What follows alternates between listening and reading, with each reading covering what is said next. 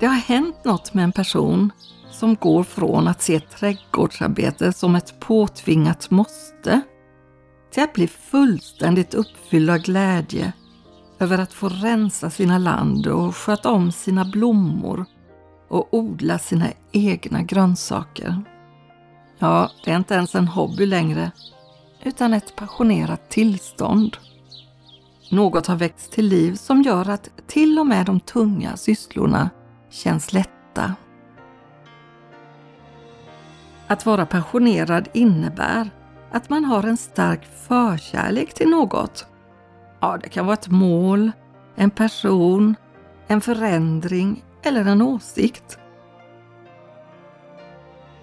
Jesus var passionerad. Han var villig att gå i döden för att återupprätta vår gemenskap med Gud. Många kom till Jesus som led av olika sjukdomar. Han predikade om Guds rike och botade dem.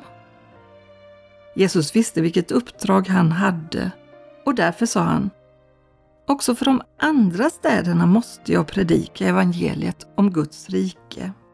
Det är därför jag har blivit sänd. Han uppmanade människorna att omvända sig och tro det glada budskapet. Inflytande i denna värld ges om man har rätt kontakter, omger sig av ja-sägare och smarta personer som vet hur man ska navigera för att nå toppen. I Guds rike är det tvärtom. Jesus umgicks med människor som andra spottade på och föraktade. När det är valår så används valfläsk för att fiska röster. Alla säger sig ha lösningen på samhällsproblemen. Man tolkar statistik till egen fördel och till den motsatta sidans nackdel. Sanningen glider och svar på frågor undviks. I Guds rike är det annorlunda. Jesus säger Ta på er mitt ok och lär av mig, ty jag är mild och ödmjuk i hjärtat. Då ska ni finna ro för era själar. Ty mitt ok är milt och min börda lätt. Men att följa Jesus har ett pris. När slagorden ekar all makt åt folket så talar Jesus om att förneka sig själv och ta sitt kors och följa honom. Att stå upp för den outspädda sanningen har ett pris. Men det är endast Guds sanning som gör oss fria. Att följa Jesus kan innebära att man blir förlöjligad, hånad och baktalad och misskrediterad av andra. Men Guds rike är inte någon kortsiktig lösning som i bästa fall varar fyra år. Guds rike börjar här och nu och sträcker sig bortom graven ända in i evigheten.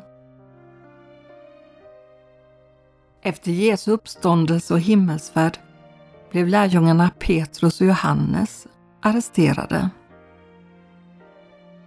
Anledningen var att de hade stannat upp vid en lam tiggare på väg mot templet. Petrus hade sagt att de varken hade silver eller guld, men att de hade något mycket bättre att erbjuda. Och så hade Petrus tagit den lame mannen i handen och sagt åt honom att han skulle titta på dem och sen bett honom i Jesu Kristi Nazarens namn att han skulle resa på sig. Mannen blev botad och hade hoppat runt i ett glädjerus och prisat Gud. Ja, turbulens uppstod då utanför och i templet eftersom folket kände igen mannen som brukade tigga. Petrus hade undrat varför de hade blivit så förvånade.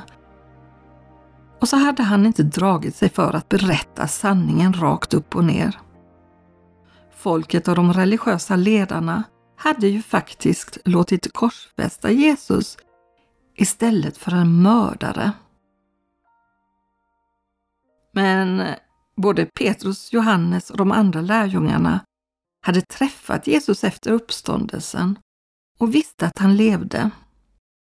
Det var Jesus och inte Petrus och Johannes som hade botat den lame tiggaren.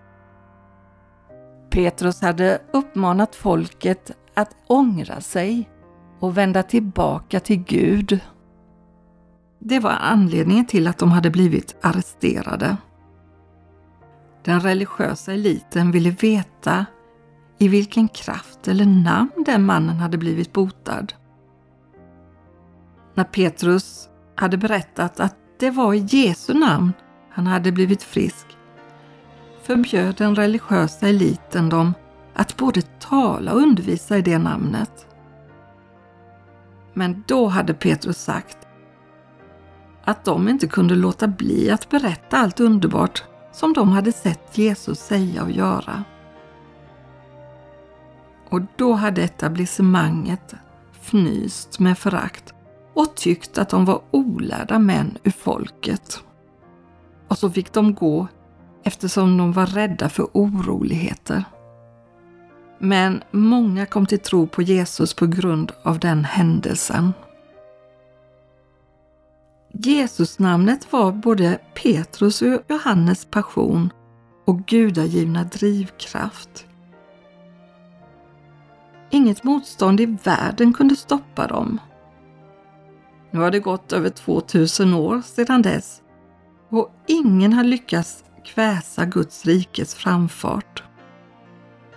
Människor vars liv har blivit förvandlade och återupprättade genom Jesusnamnet har genom seklernas gång inte kunnat låta bli att tala om vad de har sett och hört. Och så är det fortfarande. Jesus bjuder in dig att bli en passionerad trädgårdsarbetare i hans rike. Medborgarskap i himlen är gratis och bygger inte på förtjänst eller någon fin meritlista. Det är bara nåd. Den uppståndne Jesus säger välkommen hem. Och ditt medborgarskap är permanent och räcker i all evighet.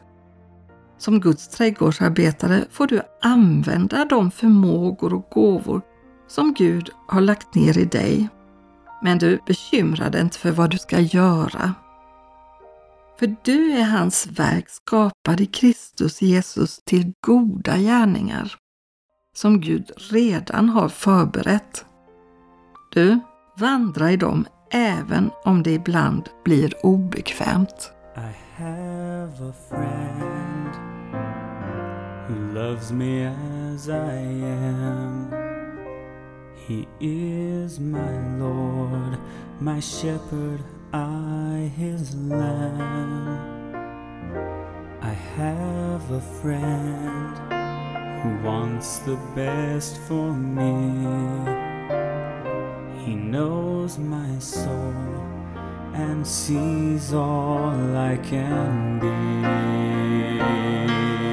He came to show us how to